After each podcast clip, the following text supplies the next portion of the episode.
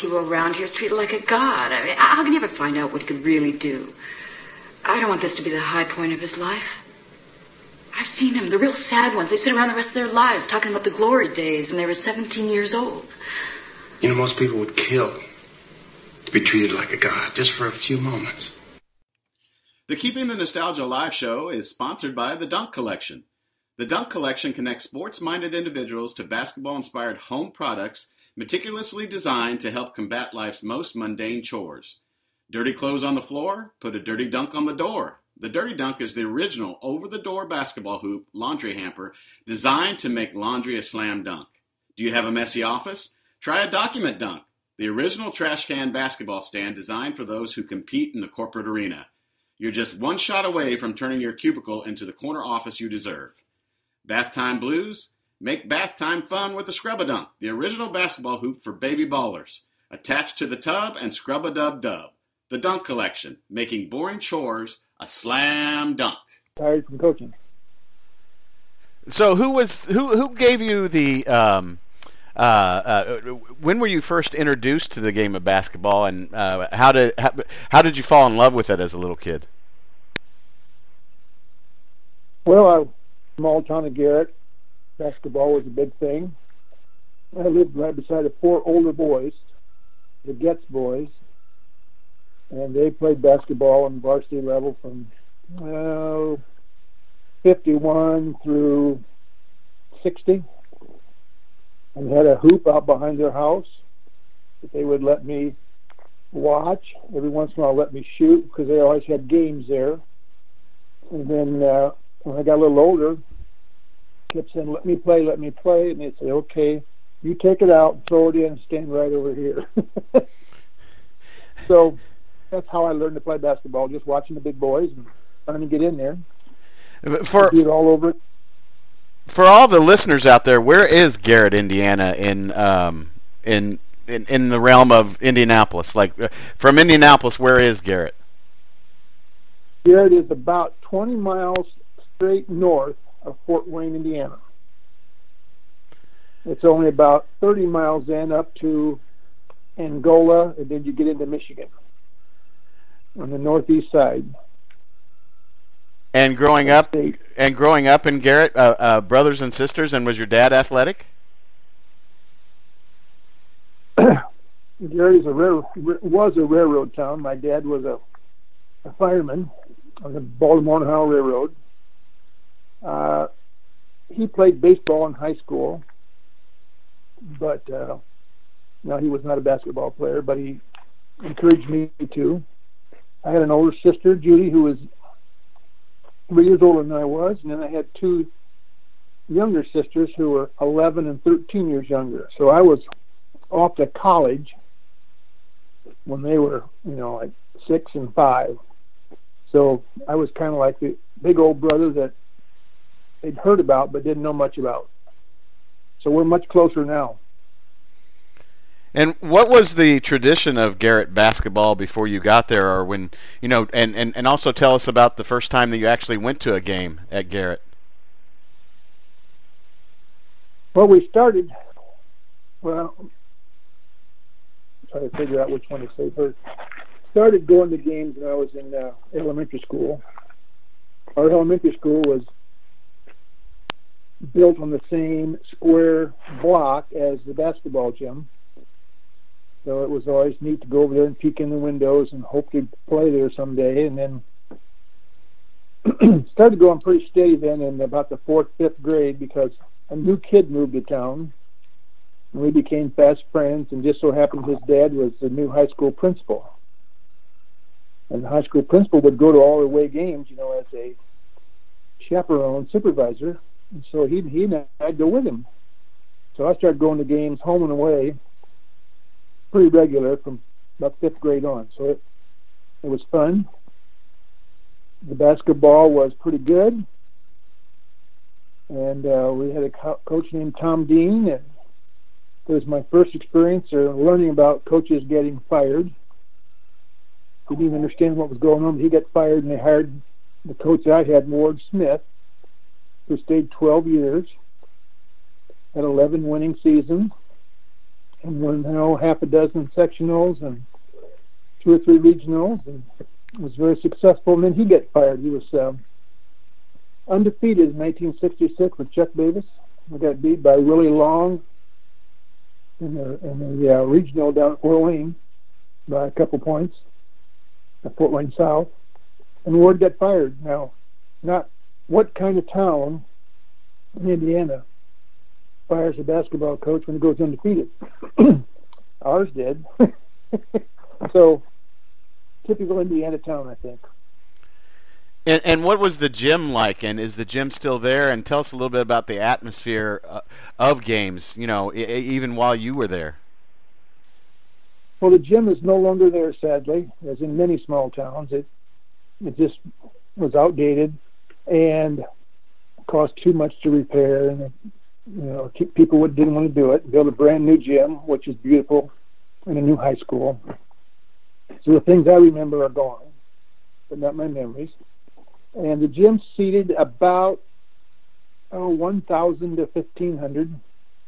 It seemed like the biggest place in the world when we were in the fourth grade. And I remember when my buddy came, John Flores, his name, still my bud.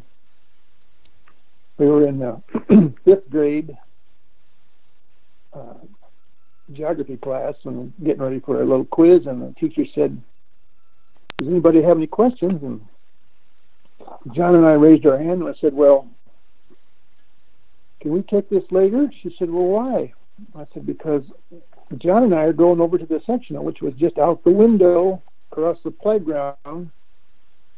She said, "Oh, well, you have to have a ticket." So he and I stood up and showed her our tickets, and she said, "Oh, how'd you get those tickets?" and uh, we want to say, "Well, duh." John's dad's a high school principal, so we were excused, and away we went. I got over there and got in line. This was so funny. Got in line, got pushed around and shoved by all the wild idiots going to games, and we ran in the gym, got in there, one of the first ones in, and ran clear up to the top and sat down. that was our goal to sit at the top row and watch the game. The top row seemed like forever, but I have a picture of the gym, and there's only there was ten or ten or eleven rows in the gym. So, but it was up there and it was fun. That was back in the days when you had sectionals on Wednesday, Thursday, Friday, Saturday, and you know there were 15, 16 teams, and everybody was there. And in between, the local churches were right around the high school and the gymnasium. They would have uh, lunches and suppers. You know, the church ladies would fix it, and so it, it was everything a kid could want. And so I, I was, I was hooked. What was? I mean, I know. What was it all about? The your uh, Garrett High School when you were growing up, or did you kind of step back and take back what was really going on in the whole state of Indiana with high school basketball? Well, I'd say early on it was just Garrett stuff, and then you know we listened to the radio and heard Milan win and knew that was a big deal, and hoped someday that maybe we could be the next Milan. And then in the late 50s, consolidation started going around, and some of the schools that were in our sectional, you know, were now being called other names, and that was hard to figure out. And um, yeah, that's about all I know about that one. Keep going for the next one.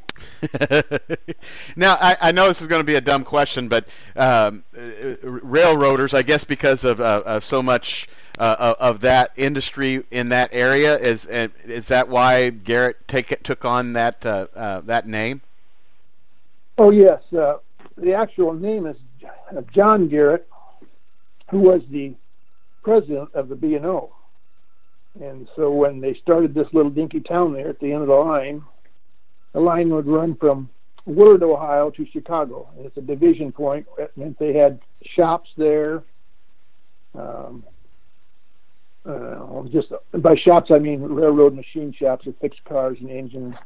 There's a division point where crews lived in the town and went west of Chicago or east of Willard. And so one time they had like 2,000 employees, which is a lot for a little dinky town of 5,000. Were you, were you was basketball your first love, or did you enjoy football? Did you enjoy baseball? Did you play any of those sports? Well, we didn't have baseball in high school while I was in high school. We didn't. We just had you know the old three sports: football, basketball, and track. I played football in junior high, or I tried. And uh, the funny thing was, we had a seventh and eighth grade junior high team, and we didn't have any games. We just practiced. And the, at the end of the season, we would play the freshmen in a game. And uh, as a seventh grader, you, unless you were a big big horse or a real stud, you didn't get to play. In the eighth grade, you got to play, except for some reason, I must have been so bad the coach forgot to put me in or something. and I, I got after the game. He said, "Well, thanks for coming out." I said, "Well, you didn't get to, you didn't play me." Oh, I didn't. Oh, I'm sorry. so my football career kind of ended then. And when I was going to go out, maybe for a as a uh, freshman, I had a went in for the group um, physical examination, which is another great story. You know, forty thousand guys in a row there, and the doctor said, "Well, you have a, a hernia." I said, "Okay." Didn't know what the hell a hernia was. Went home. My mom said, "How was it?" I said, "Well, I've got a right inguinal hernia." She said, "Oh my God." I thought I was going to die then. so anyway, I had that. By that time, football was over, and I was playing freshman basketball. So that was my football career. Did did you did you did you like if if I lived in Garrett, Indiana, about the same time you did? You know, uh, was I a Cubs fan, a White Sox fan, a Cleveland Indians fan? I, most people that I can remember we were White Sox fans. I myself was a Tiger fan because I had an old radio that my dad had inherited from one of his relatives, and he cobbed it together, and I could listen to WJR upstairs in my room, my bedroom, and get the Tigers. So I became a Tigers fan, and I'm still a Tiger fan. Although he would take me to White Sox games because as a railroader, he and his family had a, a pass to ride passenger trains you know, on his on his division from Chicago to Willard through Garrett. So he would take me up there and we'd go to White Sox games. I remember one time I had my glove with me and we're sitting out in left field, you know, half a dozen rows back behind the fence and right in front of me was Orestes Minnie Minoso. Oh wow. He was talking buddy and I thought, Oh, this is great. And the Yankees were up and some guy hits a you know, fly ball, bases were loaded, hit a fly ball out there, and boy, I stand up and I'm yelling to my dad, I got it, I got it, I got it. Well, my my depth perception wasn't very good. they went in the up, upper deck for a grand slam. so, so I had, I had a fun childhood. Um, so uh, you, you, know your your freshman year at Garrett High School, uh, uh, were you pretty confident that you were going to make the basketball team? What what kind of player were you at that young age? You know, I was confident I would make it, but I, I was about as good as anybody else. To backtrack one thing, I got to start a few games in junior high because uh, we were sitting in the locker room one day and getting ready to start the game down at some little dinky school. We dressed in the basement of the gym, and it was dark and dank, and you know how those old gyms were. And the coach says, "Okay," and he's walking around. He was our history teacher, and I loved history. I became a history teacher and a coach, And because of this guy. I don't know. He said, uh, "I'm going to switch up the lineups today." He said, uh, "Which one of you guys which one of your groups of parents drove today? Put my hand up. I said, my mom drove. Okay, Reeves, you can start. so that was my first start. So I told my mom, drive every other game now. Come on, mom, drive the car. Take me to the games. but then uh, I started some as a freshman.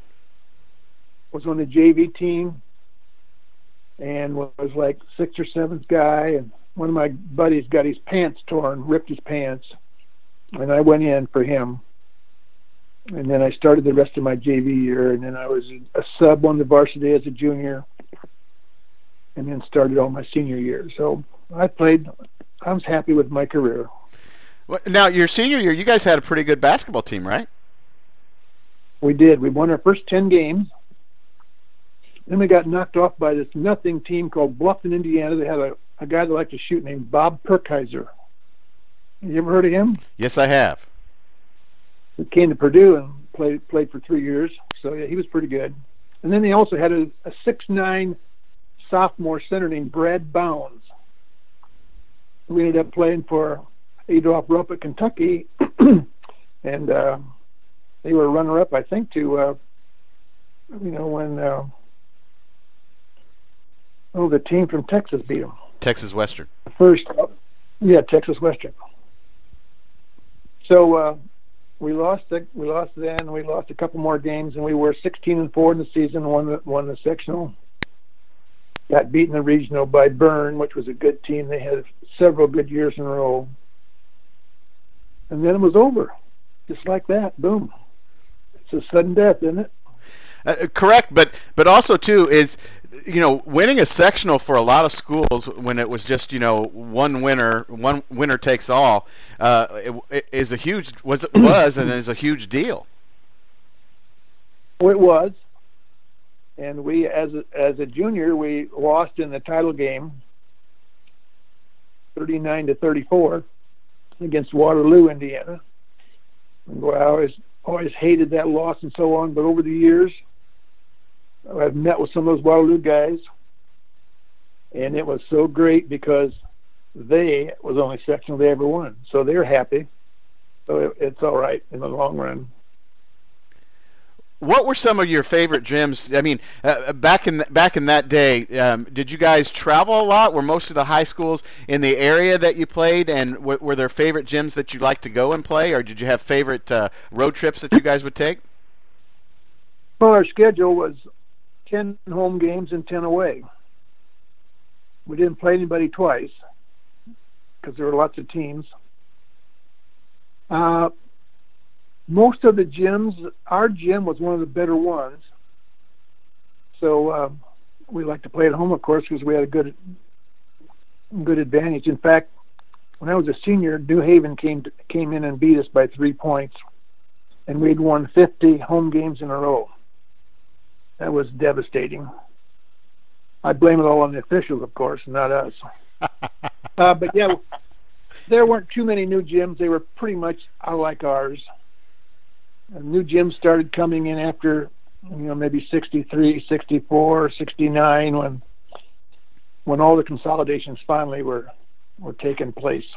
We we went away as far as Nappanee, which was a long trip for us, about 50 or 60 miles we didn't have a school bus. We went with the coaches.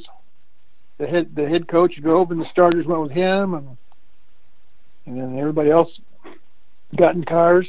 I remember our coach had a 1959 Ford Hideaway hardtop convertible, and we always thought that was about the best thing you could have.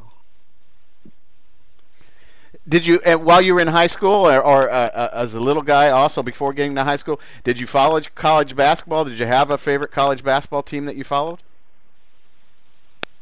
Well, not too much because TV was not as prevalent as it is today. There was a on ABC they would have a Saturday afternoon game. About one game's all you could see. Of course, we liked IU and Purdue, but we were not close to either one of them and there were not teams, you know, around us that we could go see. Although it did every once in a while, Notre Dame would come down to the Fort Wayne Coliseum and have a a game against either IU or Purdue, and uh, we'd pack that place. And we could watch, go watch the Pistons. They were still in Fort Wayne, but that that was cost big money and a drive down to Fort Wayne, which is you know 20 miles things were different in the day. What was what was that like watching professional basketball back then? Oh, it was great. George Yardley and Bob Houbregs and Slater Martin of the the Hawks. they were they were huge guys to us, and they were like six eight and six nine, not like the behemoths we have today. So was Rick Reeves good enough that uh, uh, colleges come knocking on your door to play basketball? Well, obviously not. I, here, here's the best story. Uh, when I was a junior, we had a student teacher guy come in from Ball State, and he student taught at the high school, and he helped out our basketball coach as a volunteer. And he and I kind of became friends. He was hired then as a teacher the next year at Garrett High School, and we became even closer friends. He became the freshman coach. And uh, after the season was over, uh, Garrett was beginning to start some kind of a baseball team for high school kids. And he was going to run a summer program and be the coach. I would assume it would be the forerunner of Colt League or uh, Pony League. I was too old to play. And he asked me if I would help him coach in the summer. And I said, Yeah, I'd, I'd be glad to do that. So he kept asking me, you know, those important questions like, what are you going to do for the rest of your life? And I said, oh, I don't know what I'm going to do. He said, you ought to go to college. I said, well, I don't know if I'm smart enough to go. I don't know if my parents have enough money. I haven't thought too much about it.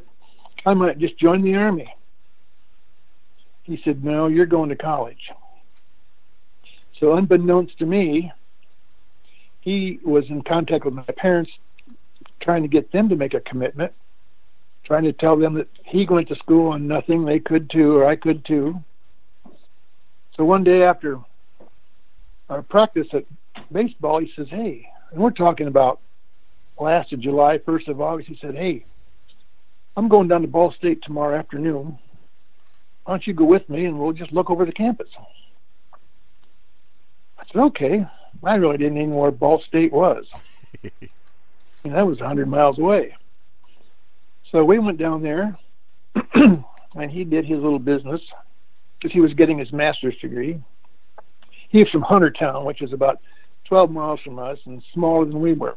So he said, if I can make it, you can make it. So we go over. He introduced me to the coach at Ball State, Jim Hinga, former coach at Fort Wayne Northside. And um, Hinga said, Well, yeah, we'd like to have you come down here. You can be a walk on.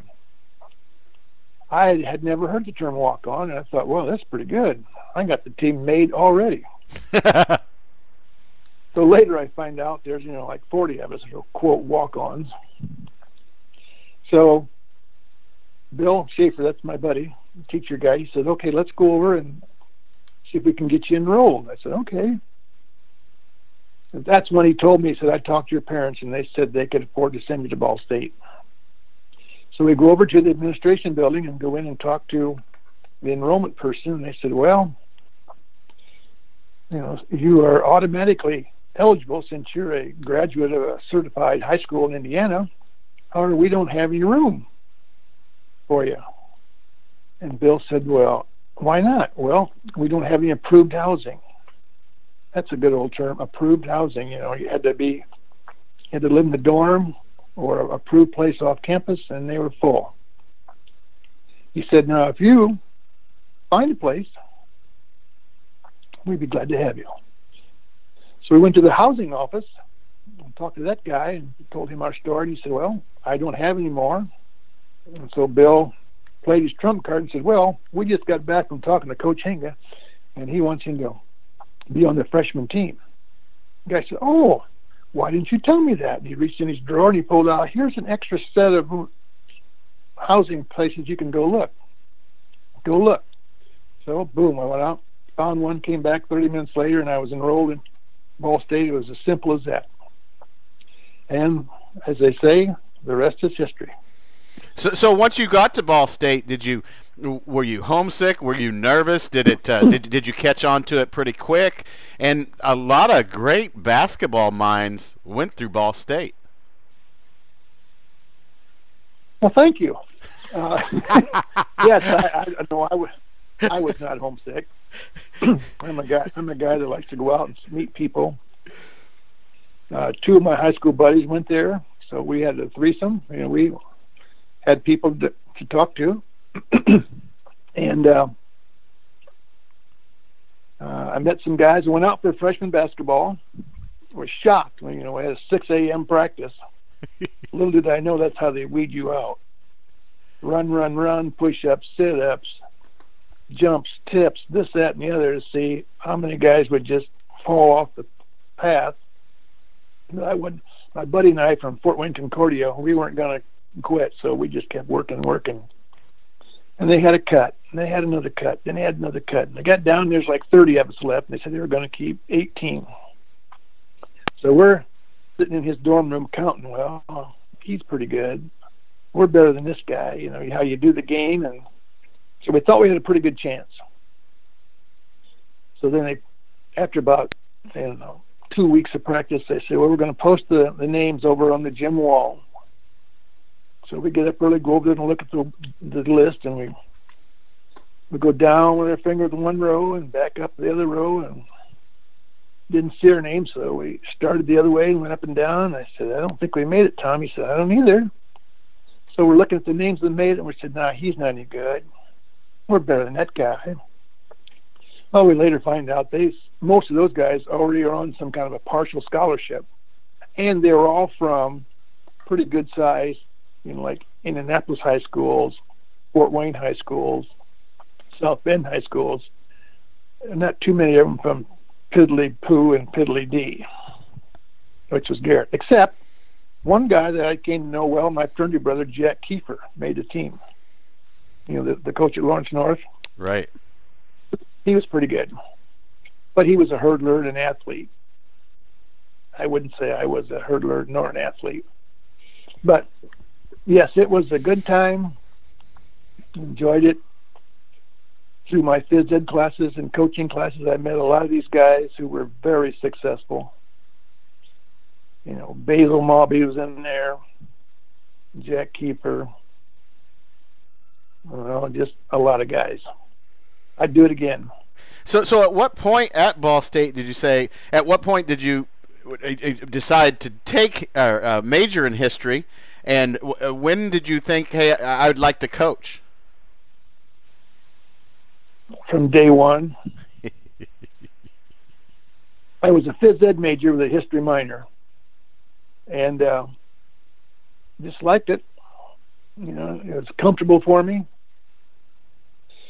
And when you're around a lot of like-minded people, you have a lot of friends, and played intramural basketball, and I went to every home game, and some of us would drive to some away games, and you know, it was a great experience, and, and I student taught. Went back to Garrett, taught for my high school coach and phys ed in the afternoon, and another history teacher I enjoyed half a day in the morning. So I stayed at the gym after school, after working with Ward Smith, my coach, and helped helped him with the team. And uh, just a great a great deal. While you were at Ball State, what was Ball State basketball like? Competitive, but not awesome.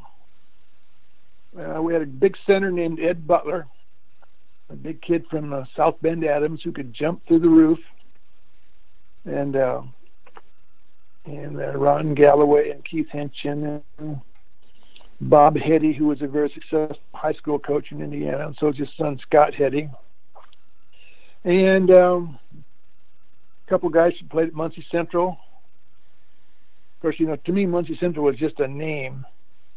But then I got down there and I went in the gym a few times, and you know, it was like the mecca for Muncie, Muncie Central. Sadly, just saw the other day that their gym had a uh, collapse, so they don't have enough money to fix it. Muncie's in bad shape financially, so they're probably going to just take the insurance money and tear it down. So, well, that's it for that subject. Keep going. oh, so so at so at times while you were at Ball State, and and I'm not I'm not being this is not a this is not a mean question, but would there be times where Muncie Central would pull more people than Ball State would pull to watch a college game? All, all the time. Yeah. Yeah. You know, I would say, and while I was at Ball State, we had uh, three different gymnasiums, and uh, each one got bigger and bigger. The crowds got bigger, but still, it was you know very seldom a sellout. We might have a sellout when we played Butler, Big Jeff Blue, and some of those guys, or when Evansville came to town.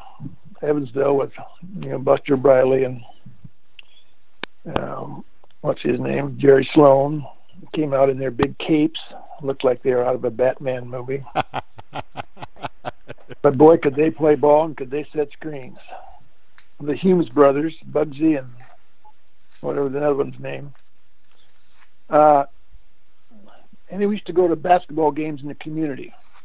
You know, besides we'd go watch Burris play, which was, you know, a, a local school there, a, a mag. Well, today it's a magnet school, but it was right on campus, so we could go over there real easy. That, of course, we won't let that interfere with our studying. You know that, of course. What was your, what was your first visit to Hinkle like? First visit to Hinkle was in uh, when I was a junior. Our um, tradition at Garrett was if you lettered, uh, the coach would take the team down to the state finals. If you were a senior letterman, you would go on Friday night and stay at the Claypool Hotel. Well, hell, for some of us, that's the first hotel we ever stayed in. And then the word came back that if you went on Friday night, the place to go was the Fox Theater. And so uh, every every boy that had a letter jacket was in the Fox Theater. You're supposed to be 18 or 21 to get in. And then um, if you went on Saturday, you heard the word from the guys who were there overnight. We're going to go to Fox again in between games. Come with us. We'll show you the ropes. And so, you know, it was a vaudeville theater, so it was funny and saw a lot of guys you knew, and we talked about it for years. And in fact, about 15 years ago, one of my high school buddies called me, who was an attorney then in Indianapolis, said, "Rick, you never guess where I am." I said, "Where are you, Tom?" He said, "Me and a thousand other guys standing out here, who are middle aged, watching them tear down the Fox Theater. We all have tears in our eyes." Do you know what the Fox Theater was, Billy? What was it? It had uh, strippers, vaudeville strippers. and wh- where was that? Where was that located? Uh, right next to the Claypool Hotel, downtown Indy. Very interesting. yeah, it's fun. When you ask anybody my age about the Fox Theater, they'll just grin and say, "Yeah, I was there." Were you there? Yeah, we were there. Part of our the rite of growing up, and maybe we never did. So, so what were your aspirations once you graduated from Ball State? I know you head back to, to Garrett. Did you uh, did you have a mindset of uh, you wanted to stay in coaching? I mean, how hard was it to uh, uh go out? Did you put your did you uh, apply at several different places? I mean, I mean, what was that like, and and how did you get to Michigan? Yes, I wanted to coach, and uh, set out sent out several applications and got some interviews. Uh, didn't get any jobs, any coaching jobs, or any jobs. And then a friend of mine called me and said, "Hey, they're looking for some people to teach at Marion, Indiana." And my dad works there as a guidance counselor, and he said he'd uh, recommend you. So I went down. Maybe this was this was just just close to graduation in May. Went down, and I got two interviews. I interviewed with the Marion High School schools and with the the VA hospital in Marion. They were looking for somebody to direct their uh, physical education programs and recreation programs at the the VA hospital. So I went there first, and they offered me a job, fifty two hundred dollars and I would get uh, two weeks off in the summer. So I go to Marion in the afternoon for an interview, and they offer me fifty six fifty, and I'm going to get, you know, two weeks of Christmas, a week of spring break, all summer off, and a possibility of coaching. They wouldn't guarantee anything. I said, okay. I signed on the dotted line. I won the job. I wanted to make sure I get into teaching and coaching would come. Didn't have any coaching jobs. I volunteered to help a guy who was a freshman coach for two years. Ironically, I taught on the same floor as Jack Colescott up in social studies half a day. Got to meet him, still a friend of mine. But they just guys weren't leaving, especially a place like Marion. Plus, they had they had you know 300 teachers on staff, so there's a lot to pick from.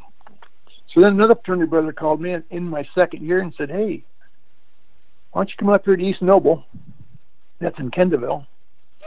He said, uh, "There's a couple basketball jobs open." I know the AD he said, and we're going to start a, a soccer boys soccer program, and I want you to be my assistant. Oh, I had played soccer at Ball State as intramural and gone up and helped him because he then graduated and became the soccer coach at St. Francis. So I would go up and play soccer with the boys on the weekend. So we I go to Kendallville. I get the job. I'm freshman coach at, at the middle school. And then he and I start the soccer program in uh, August. It's the first boys soccer program in northeastern Indiana and we get started and the AD comes to see us about a week later and he said, well, how you guys doing? I said, well, we've got uh, seven guys out here and we're hoping to get some more this next week. He said, well, okay, I'll be back. So the next week he comes back and said, well, boys, how many you got now? I knew he already knew. I said, well, we've got 10 out here. And one guy has been here a couple of days, but he's not here today. He said, well, you have a game coming up in a week. I'm going to come back Monday, and if you don't have 15 guys, we're going to scuttle the program. And we said, "Oh gosh." He said, "Well, you know, if you if you only have 10 or 11, you can't even play." We said, "All right." So he comes back, and by that time we're down to eight. He says, "Okay, Mike." That's the other guy, Mike Freck, who was teaching at Avilla, one of the other schools in, in the corporation. You're going to help the cross country. Rick, you're going to help with junior high football. I said, well, can we keep the cleats you gave us for soccer? You know, paid for them in the jacket? Yep. Okay. So I became a junior high. You know, there were five of us, four or five of us. But it was a junior high where I was teaching in the middle school, you know. So it worked out fine. Coached there, freshman basketball for five, and junior high football for three years, and then I became the co-head freshman football coach with another guy. So, in the meantime, I'd gotten married and just had our second son. I lived right across the street from the school and went home and had a, a letter from my buddy, a buddy another mine who was living and teaching up in Reed City, Michigan. He said, and he had been at Kendallville, been the eighth grade coach he said, Why don't you come up here? I said, Well, oh, geez, I don't know. He said, Well, I'll tell you what, you make $3,000 more, and we have fully paid health insurance for family. Of course, now I got two kids. We had no insurance at East Noble. Not didn't pay a single dime for insurance, you know, for group insurance. So I said, well, we'll come up and take a look. So we we drove up there and decided we. My wife said it's okay with me, so we moved up there. And I was JV coach. And I stayed there uh, seven years as JV, and then got the varsity job, and stayed there four more years. And then that's when that had. To, I told you they had a millage type deal where they vote for monies to run the school, and uh, the local people in town voted for it, but the outlying community like three small towns said, no, we don't want to do that. You guys make too much money. You have carpeting in your classrooms, and you have TVs. so, so uh, the school board said, okay, we'll uh, we'll cut a half a million dollars out of our budget, and so to do that, we're going to just not have any more extracurricular activities. So that was the end of my coaching days there, possibly, which I could have lived with because I thought maybe they might take it back. It could go back every three months and have another election, but maybe they would put pressure on them. But by that time, you know, my son was going to be a freshman, and my other son was going to be in the fifth grade, and I wanted them to have the opportunity to play basketball and football. So we decided to come back to Indiana. And um, that's when Jack Keefer entered the picture again and got me lined up with some job interviews and thought I had the one at Westfield, and then somehow that didn't happen, and then boom, late in the summer comes this job at West Lafayette, which I took, and glad I did because I'm still here and love it here in West Lafayette. Tell everybody, let everybody know a little bit about uh, how Mich- high school basketball was played in the state of Michigan? Certainly not the emphasis that we had, and I was used to in Indiana. Uh, it was a class system and still is. When, when I was there, it was four classes A, B, C, and D. A being the big boys, and D being the little guys. And we were a C school, upper C, which would be about like a 3A here in Indiana and they played on Tuesday and Friday nights, which was different. Uh, we played everybody in our conference twice, home and home. So you didn't see all the other 10, 10 or 15 other teams you usually play in a season. You just saw these eight teams, and then we played two or three other people more, home and home. I mean, had some good rivalries. Uh, and up in Michigan, we had a lot more snow than we had in Indiana. I was at Reed City, which is about five hours north of uh, West Lafayette. It's an hour north of Grand Rapids, about two hours south of the bridge, Mackinac Bridge.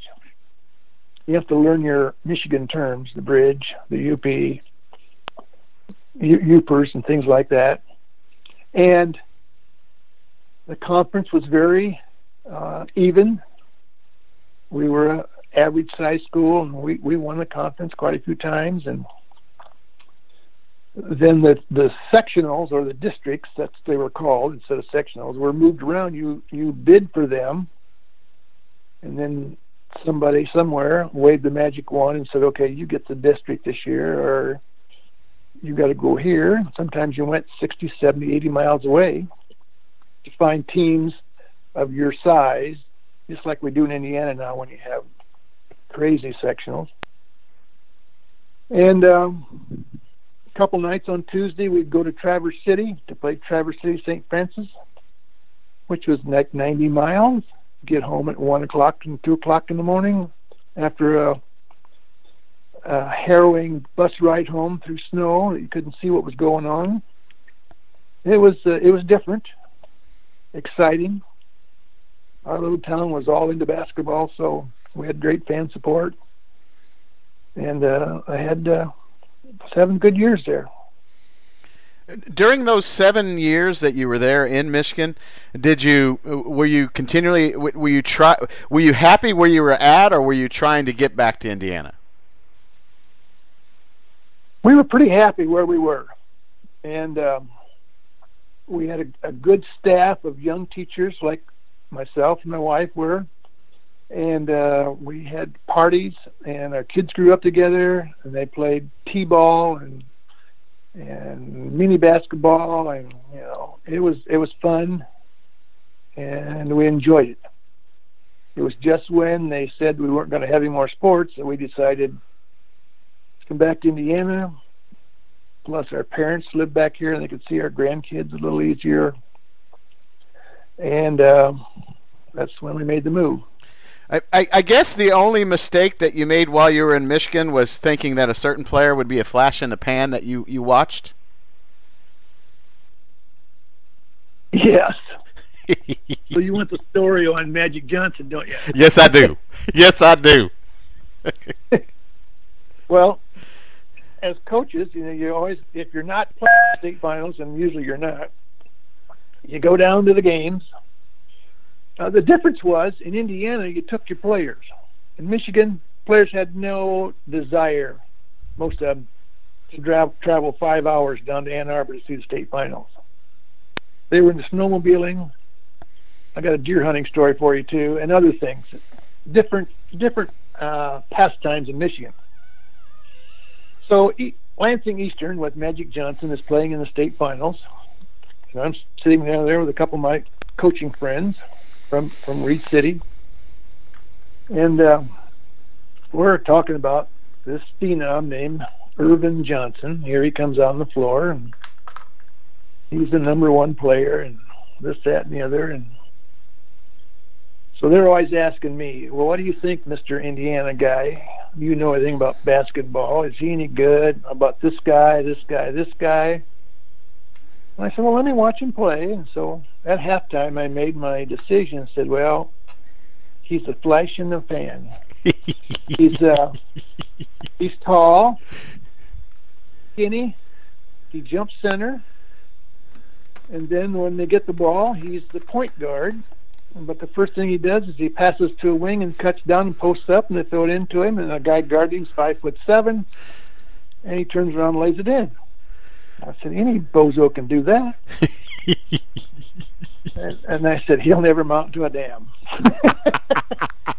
and uh, to this day, when I see one of them, he'll bring that up and just laugh his crazy head off. So sometimes you make a mistake. and and also there was another story that we chatted about a little bit that uh, uh, that I found very interesting uh, when, when, we were preparing for this interview was uh, uh, uh, about a future basketball coach that you got to meet and um, you know of course I'm co- talking about Coach Izzo. Can you tell that story also? Oh yeah, that's a good one. Well, when I was at Reed City, I was still JV coach. It was 1980. Our varsity team was undefeated and had only lost a couple games when they were juniors. And we we had a good bunch of players, and we had uh, looked like we were going to win our regional, which was going to be on a Friday night. And then our regional winner was set up already to play the winner out of the Upper Peninsula, and the UP would have their two-day games. We played ours Wednesday and Friday night, and they would play theirs two games on Saturday because of such a long distance in the UP. The teams traveling and the weather. So we had planned maybe to drive up to St. Ignace, which is the first little town across the Mackinac Bridge, and rent a motel room. And through the magic of television and cable TV, which they had up there, and we had a guy in town who had a newfangled device called a VCR, and he could tape the game, and then we could bring it back off the TV and scout with it for the next two or three days until we played the winner out of the UP. So that was a great plan, and we were going to drive up. Then, sometime in the week of the regional, hadn't won it yet, but we thought we would. My principal comes to me and says, "Hey, Reeves, one of the local guys at the Reed City Tool and Dies said that uh, the owner would uh, take us up in his private plane, fly us up to Marquette, Michigan. We wouldn't have to drive up and stay in a hotel and tape it off the team. We'd just fly up and watch it in northern Michigan, where they were holding these events. I said, "Oh, it sounds good." So the coach and I said we would go. And then a couple of days later, the principal comes down and says, "Well, Reeves, you got to sign this uh, waiver that says that if the plane crashes, And since this is not a supervised or a an authorized trip, you will hold us, you will not hold us liable. Of course, I said, "Oh, no problem there." I signed that puppy, go home, tell my wife, and she has a crazy fit. Says, "You fool." You've got a wife and two kids, and you're flying up to see a stupid ball game. Because what what made it even more dangerous was that uh, we were going to fly kitty corner across the corner of Lake Michigan over to the Wisconsin side, where Marquette, Michigan is located, up in the far reaches of the Upper Peninsula. And the pilot had told the principal and everybody that there would be a 30 minute time out there in the middle of the lake where if the single engine Piper Cub we were flying had a malfunction, it couldn't glide back to either side in 30 minutes. It would crash into the lake, which was icebound, and we'd probably freeze and die. so we get on the plane, we're taking off, and I tell the pilot, I said, just for my own safety's sake, peace of mind, don't tell me when we're in that 30 minute netherland. Tell me when we've passed it and we're safe. So we did, and we made it up there. So we land at Marquette, and this this uh, little car comes up, a station wagon with Northern Michigan Athletics on it. It I said, green with black lettering. And out steps this little guy with a Northern Michigan jacket on. Comes over and says, "I'm graduate assistant Tom Izzo.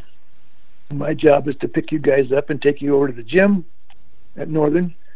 and uh, take care of you all day, and then at night, when the games are over, bring you back and put you on board your plane. No problem. Well, the name Tom Izzo just went in the back of my mind, and didn't think about it too much until, boom, a few years later, maybe ten years later, he's now going, going to become the new head coach at uh, Michigan State by that time, I'm down here at Purdue, and uh, a few years later, then I'm on the bench working the score bench crew, which is my 18th season right now. Keep track of substitutions for the Purdue men's basketball, and so we're always out there. We have to be there an hour ahead of time, and then most Big Ten coaches never show their face until two minutes before tip off when they come out and shake hands with the other coach and go back and introduce them. The game starts. Except for Tom Izzo, he comes out and watches his own team shoot around, uh, talks to people. So about the second year I saw him doing this, I said, I'm gonna I'm gonna talk to him, you know. So I said, Coach, can I talk to you? Yeah, yeah. So we sat down on the bench and I told him the whole story and he said, Well, I'm sorry, Coach, I don't remember you, but I probably met you know three thousand people. That was my job to go drive to the airport, and uh, it was just just fun. And each each time he goes by, he'll give me a thumbs up, and uh, he's done very well for himself. He and his buddy Mariucci, who was you know the coach of the 49ers, they were high school buddies there at uh, some high school up there, probably right there in Marquette. I'm not sure that's a good story. So like so so you're back in Indiana. Uh, are you excited? Are you uh, are, are you nervous about uh, the coaching job you take? And, and tell us about uh, uh, uh, your your time period at West Lafayette. Oh, very excited. Also very nervous. And we had been very successful up there. And uh, coming back here, the teams had not been that successful we're back in you know no i don't i want to say no class basketball but a single class you know just like it used to be and i knew that our section was over at lafayette jeff which is a high school of about 2500 and we had maybe 600 in high school so chances are and we'd only won um, one sectional in the past like 25 years and had only won one regional ever in our history but you know, I was glad to be back. Good to be in a college town. My kids are going to go to the west west side's a very good high school. My kids would like it here. My wife was like to hear she had a job already, so we were happy. And then, as the season started, we we lost a bunch of games. Uh, in our first year, we we were close, but no cigar. Those teams, you know, you have that. You get down to the last four minutes, and you're down uh, eight points, and then you start doing things. You try to get back, and either get back or you go down 18 points. And so, we finished three and 18, which was dismal. Won a couple games in our conference got beat in the sectional, but it was fun. Each year we got a little better, and then finally in '89 or in '88 we won 16 games, We got beat in the sectional final. The next year we we won the sectional, won the regional, only the second regional in the history of our school, played over at Mackey Arena in the semi-state against the little consolidation of Gary or East Chicago Roosevelt and East Chicago Washington, which had been two powers in the old days, had won several championships between them, and now they're East Chicago Central. And we get them. And uh, we lost by five in a very you know good ball game. And then Kokomo with Basil Mawbey uh, beats them in the game. Basil goes to state finals and gets beat by Lawrence North, Jack Keefer, another Ball State guy. So things were good. I coached another six years, and then, as I told you once before, we were having another dismal season. It was colder than bejeebers. My granddaughter had just been born.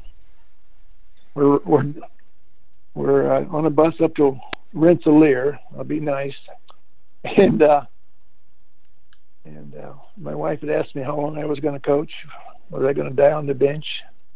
well, I just gave it up some time and we could have some time together. So I agreed with her. So we did. And uh, so I resigned after the season, I retired both. Stayed on and uh, coached and taught until May of 2006. Retired after 40 years, 26 in coaching, and 38 years of driver education. Hence, I have no hair, no no nerves, and uh, life's been good. How did you get involved with Purdue basketball? Well, a good part of being at West Lafayette, which is only you know two nine irons and a wedge away from Mackey Arena, just across the street. Uh, some of the uh, coaching staff had worked over there part time at different jobs for many years. Plus, Bob DeMoss, who was a former football coach who just passed away was my neighbor two doors away, and I was friendly with him and knew him. And then an opening came over, and the the boys on the score bench were two or three West Side former coaches, including the guy I replaced. They said, "Hey, we're going to have a new rule coming in next year, and they need somebody else on the score bench to keep track of substitutions." because the uh, scorekeeper with the new three point rule, the new timeouts, and all this stuff, it's just too much to handle. You interested? And I said, You betcha. So that was, I think, in the year 2000, 2001 season. So I just went over there and they told me to keep track of subs. And I said, Well, how do you want me to do it? And they said, We don't care. just so when the ref comes over and wants to know who's in the ball game, you'll tell him. So I made up my own score sheet you know, timeouts and so on. I kept I keep a bunch of things as a backup to the scorekeeper, and it's just worked out well. We have to be over there an hour ahead of the game, and, and you know, wear a vest and get a sit on the front row now in downtown Mackey. So it's really neat. I I love it. Do you have a favorite story of uh, all the years that you've been doing that at Purdue? Well, let's see.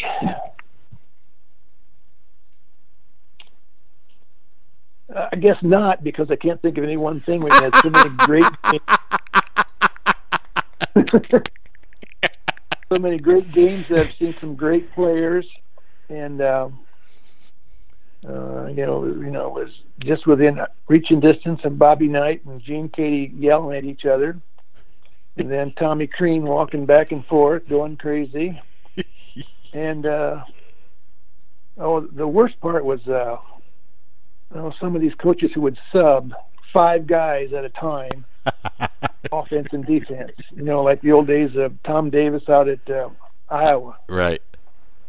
A nightmare for for me. and some great officials over the years, you know, they would come over and say, "Well, I think we blew that one, boys. Can you help me out?" so, you know, and we get to go in and talk to the officials an hour before the game. They ask us,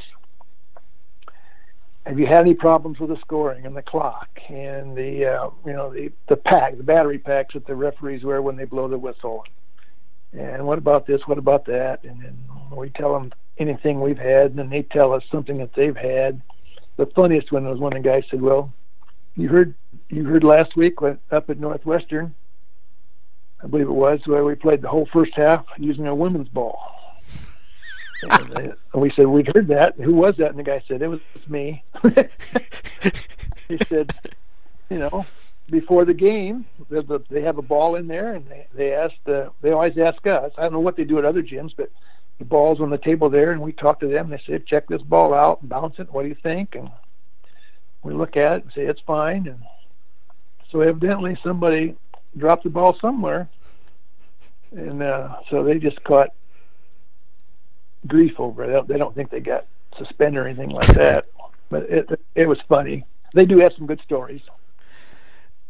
Coach, what do you think of the state of Indiana high school basketball today? Will it will it will it ever challenge what it used to be? Is is it is it what it is? Uh, what do you think about it? Well, uh, as a person who grew up in the old system, I don't think there'll ever be that much focus on basketball for a, a bunch of reasons. One of them being number one, we have class basketball. Number two, when we have girls basketball. Number three, we have a zillion other sports we never used to have when you just had football, basketball, and track just for boys. Uh, the small town days are gone because now small towns send their kids to, you know, a big consolidated school out in the middle of a farm farmer's field somewhere. Also, kids today are getting jobs. They're working. They're working. They're playing on their devices. They're doing other things and basketball is not the be all it used to be. No, the quality of basketball is still pretty good with all the kids going to summer camps and uh, advances in equipment and so on. So, uh, you know, it is what it is. I guess that's what you said, didn't you? And, and, what do you think of the college game today since you've been around it for so long? You said this was your 18th season? Yes. Oh, I it uh, it's so uh, predictable. You know, you you try to get a seven footer or two to block everything in the middle, and and get three guys out front who can dribble and shoot and pass it around and and then drain threes. And hope your big boys can rebound. And if you don't have that combination, then you just work it around, work it around until the shot clock's ready to go off and take the best shot you can. Uh, there's you know a lot of situational stuff, a lot of coaching going on, but again, it is what it is, and I'm happy to be a part of it. So I still go to high school games, or West Side games I go to, and uh, see these college games and watch some pro on TV, but it's just not the same. So you know, you know, your wife would would give you, you know, to get you to retire and let you know all these things. You know, are you going to die on the bench? What was what was her attitude like when you said, "Well, I'm going to go start doing this at Purdue University"? Oh, she didn't mind. She knows I love basketball. Right. And it gets me out of the house. so, uh, besides Purdue basketball, what does uh, Coach Reeves do in his uh, retirement? Well, in the summer, well, like from April to October, I work another part-time gig at the Purdue Golf Course as a ranger. I work one day a week on Wednesdays for anywhere from four to six hours and drive around and boss people around about following the rules of golf. And, and for that lovely job, I get to play golf for free at the Purdue Golf Course. And Purdue Golf Course is very nice. The Brick Boilermaker Gum Complex has two championship courses that you cost the walk in off the street costs you eighty nine dollars to play. So I enjoy that job a lot. So I just play golf, mow my yard, and, and talk basketball. Anybody will listen to me you know, being a coach for as long as you you coached basketball both in Michigan and in the state of Indiana, do you find it kind of uh do you is it is it kind of hard for you sometimes when you're uh, uh, doing what you're doing at the uh, Boilermaker games? Uh, uh, do you find yourself kind of coaching in your head? Oh yes, all the time. And uh, you have to you have to when you're on the bench, where our our job is to do your job and keep your mouth shut. and keep your opinions to yourself and not show any emotion because, you know, you don't want to show any bias. But, you know, we talk, talk among ourselves about the game and players and coaches and go to high school games with a couple high school coaching buddies and we we talk and then we just say well good thing is we're going home at halftime because this game sucks and i wouldn't want to coach either one of these teams so we we have lunch two or three times a week and talk over the same stuff and have a great time. Uh, uh, tell us a little bit about your kids and what uh, what do they do? Well, my oldest son is Nate. Graduated high school in '88. Went to Ball State. Called us one night and said he dropped out of school and joined the Marine Corps. Right, right before all the stuff over in the Middle East. So fortunate for me and Suzette, my wife, that first Gulf War was over in six weeks before he was out of boot camp. So he served four years in the Marines, came back, graduated from Purdue, and now uh, has had several jobs, and he's working in the railroad industry, and has just, in fact, moved to Valparaiso in the past couple weeks, and he's kind of like a train master. He's in the uh, management side, running the trains from a computer up in an office. Uh, his daughter graduated from Purdue, and he's got another daughter that's 12. She's in the sixth grade. And then uh, my youngest son, Ross, graduated from Vincennes Junior College, has worked several jobs, and uh, now he's uh, married at age 39. He got married a few years ago, and he and his wife live in uh, Minneapolis area, and he is a stay-at-home dad and has a beautiful little four-year-old granddaughter, which will be here on Friday. So we're happy, and they're, they're all happy. Well, I normally I normally try to keep it about 45 minutes to an hour. Uh, I, I apologize for going long. I think everybody's going to enjoy this. Coach Rick Reeves, thank you so much for helping to keep the nostalgia alive and uh, share your memories of the great game of basketball in the state of Indiana and, of course, Michigan and then back. Well, thanks, and I'm glad that we got together, and I'm glad I found a good home for all those magazines I sent you. Oh yes, I got them. Oh, but there is nothing like. Uh, I got to tell you a, a quick story. Uh, uh, Richard Gill, who went to Montezuma High School in Indiana and uh, coached a little bit in Indiana and moved down to Atlanta. He, uh, it was kind of a situation like you. He uh, let me know. He said, "Look, I've got about a thousand videotapes." With like three basketball games on each tape. Would you like? What would would you like them? So you know, uh, I would come home one day and I've got about six boxes of VHS tapes, huge boxes of VHS tapes sitting outside on the patio, and my wife just kind of looks at me and goes, Oh my God! So uh, I told her, I said, I told her, I said, well, Coach Rick Reeves from Indiana's uh, uh, got all these Indiana um, uh, Hoosier basketball magazines and a bunch of stuff that he's cleaning out, and he's gonna send me some stuff. She goes, it's not six boxes, is it? So, but I've really got great stuff. I'm I, I'm very passionate for the game, and uh, I, I love doing this stuff, and it's it's very fun for me. Well, when you come back to Indiana, let me know, and we'll get together. Okay, thank you so much.